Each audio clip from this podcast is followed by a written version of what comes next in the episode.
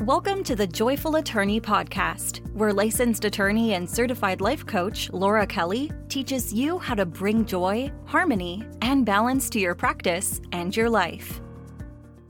Hello, colleagues, whenever or wherever you are, welcome to the Joyful Attorney Podcast. I'm your host, professional certified coach and practicing attorney, Laura Kelly.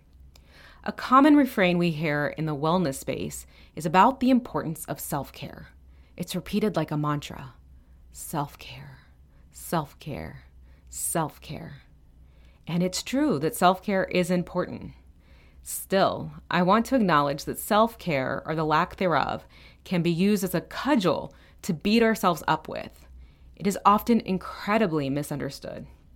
Self care must not become another unchecked mark on your never ending to do list that you should feel bad about. Self care is more than just scheduling regular massages and pedicures. And self care definitely is not bringing wine to playdates. I believe self care is best understood as self maintenance. Think about it like the things we do to keep ourselves running at optimum. Imagine that you own the vehicle of your dreams. It could be whatever your heart desires. For me, that vehicle is a rugged, camper van that will allow me to work from anywhere on the continent. Hashtag van life. Now let's imagine you've saved up to be able to purchase this dream vehicle. You cherish it, you take care of it, you make sure you do your regular maintenance, you wash it, you keep it safe from oncoming vehicles. In short, you don't run it into the ground. Yet, so many of us are running ourselves into the ground. We don't sleep enough. We don't exercise regularly. We skip doctor's appointments. We eat processed convenience foods. We substitute rest for media consumption. We don't manage our time in a holistic way. We aren't reading or learning from materials that truly nourish us. We get through each day just to get through. So, I'd like to talk about what self care is not. So many of us think that drinking wine at the end of the day is self care. It is not. This is numbing out. Binge watching television is not self care, it's numbing out. Doom scrolling on social media is not self care, it's numbing out. And overindulging in processed foods at the end of a long day is not self care, it's numbing out. And of course, numbing out feels good in the moment. You know, when you have that first sip of wine during the opening minutes of Last of Us, it literally takes us away from our pain points into a trance state. But numbing out doesn't take us away from our problems. In fact, numbing out almost always creates a new problem on top of our old ones.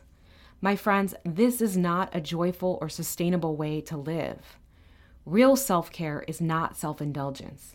Real self care is often uncomfortable at least in the beginning, and it requires us to delay gratification. I believe that real self care starts with self love, self compassion, and self kindness. This means recognizing that you deserve a joyful, happy life. This means investing in yourself and your personal development. You are worthy of being cherished, but you must first learn to cherish yourself. I recommend starting a self care routine. Start by reading a book on self love or self compassion. I recommend The Way of Integrity by Martha Beck, or You Belong by Sebene Selassie, and Self Compassion Step by Step by Kristin Neff. Second, develop a strategy that prioritizes both sleep and exercise. Exercise and sleep go hand in hand. Exercise helps us release pent up energy. It also allows our bodies to get tired. And that leads to better sleep. And adequate sleep is fundamental. Check out my episode on sleep for tips to get more and better sleep. I'll put it in the show notes. I also recommend incorporating mindfulness meditation. Even five minutes a day can be incredibly beneficial. We all have five minutes to breathe. I promise you that. I recommend removing excess alcohol and processed foods from our diet. Excess alcohol disturbs our sleep increases our risk of cancer, and delays rather than improves our stress levels. And I hate to say it, but it's true processed food is literally killing us.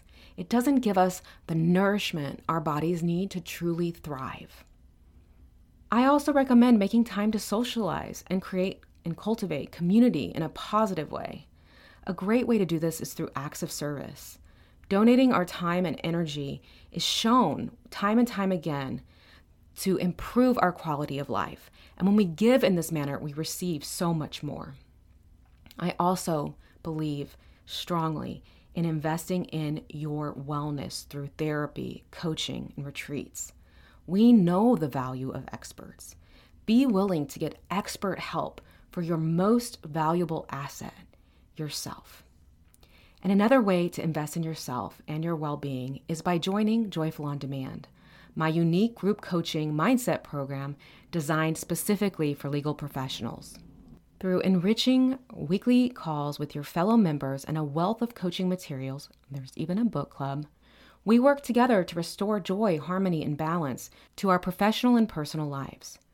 Joyful on Demand definitely gets those self care credits that you need. And what's more, the first month is absolutely free with code JOYFUL at checkout. Until next time, stay joyful. Learn more about how you can work with Laura Kelly by going to thejoyfulattorney.com. Thank you for listening.